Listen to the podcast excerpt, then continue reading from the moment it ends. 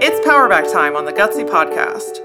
Each week, we bring you five minutes of condensed inspiration to reclaim the courage and momentum you've given away. You've got big things to do, so let's get your power back.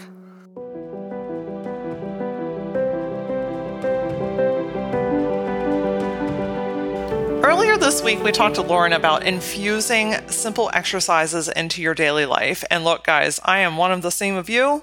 I have a lot going on on a regular basis. I'm being pulled in a lot of different directions.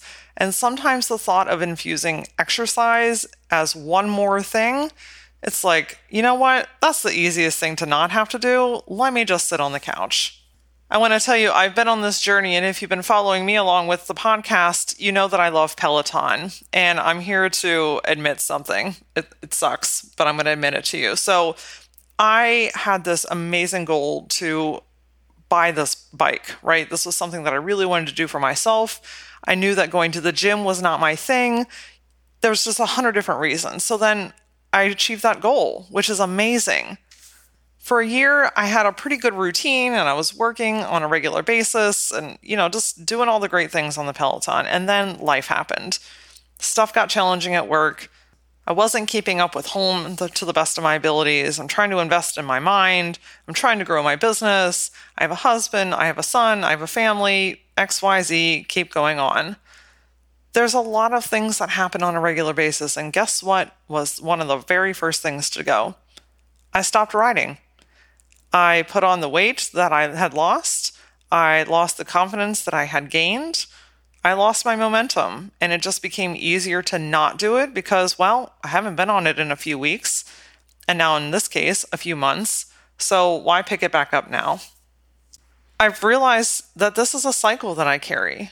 And I see that I'm being faced with it right now to say, hey, how bad do you want this?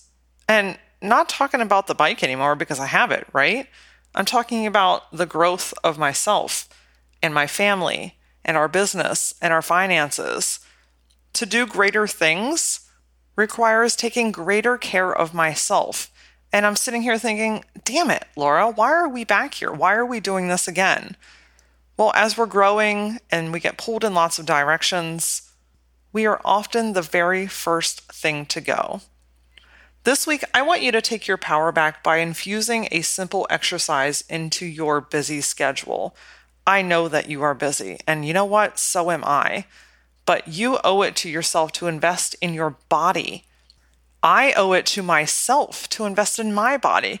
Because, listen, ladies, how in the hell are we going to achieve the things that we are setting out to do, rise above, and feel comfortable and confident in our lives if we are not willing to look in the mirror first? Taking time for ourselves is often seen as a selfish act. You think, oh, if I do this, then everyone's going to think that I'm fooling myself. Or if I'm over here at the gym, or I'm over here on my bike, or I'm over here running, then I'm not giving that time to someone else, and everyone else needs my time. Well, I'm here to tell you that you need your time first because it's really hard to pour out of a cup that is empty. And what we tend to do is poke a hole in the side or the bottom of our cup because then there's still water in it, but there's always a slow leak somewhere. What is something simple that you can do for yourself? It doesn't have to be going to the gym for an hour every day if that doesn't fit your life. It doesn't have to mean doing hot yoga three times a week because that doesn't fit into your life. There are tons of apps. There is free content all over the internet. Is it literally just sitting in your office for five or 10 minutes a couple of times a week and doing a meditation? On your lunch break, which, by the way, are you actually taking?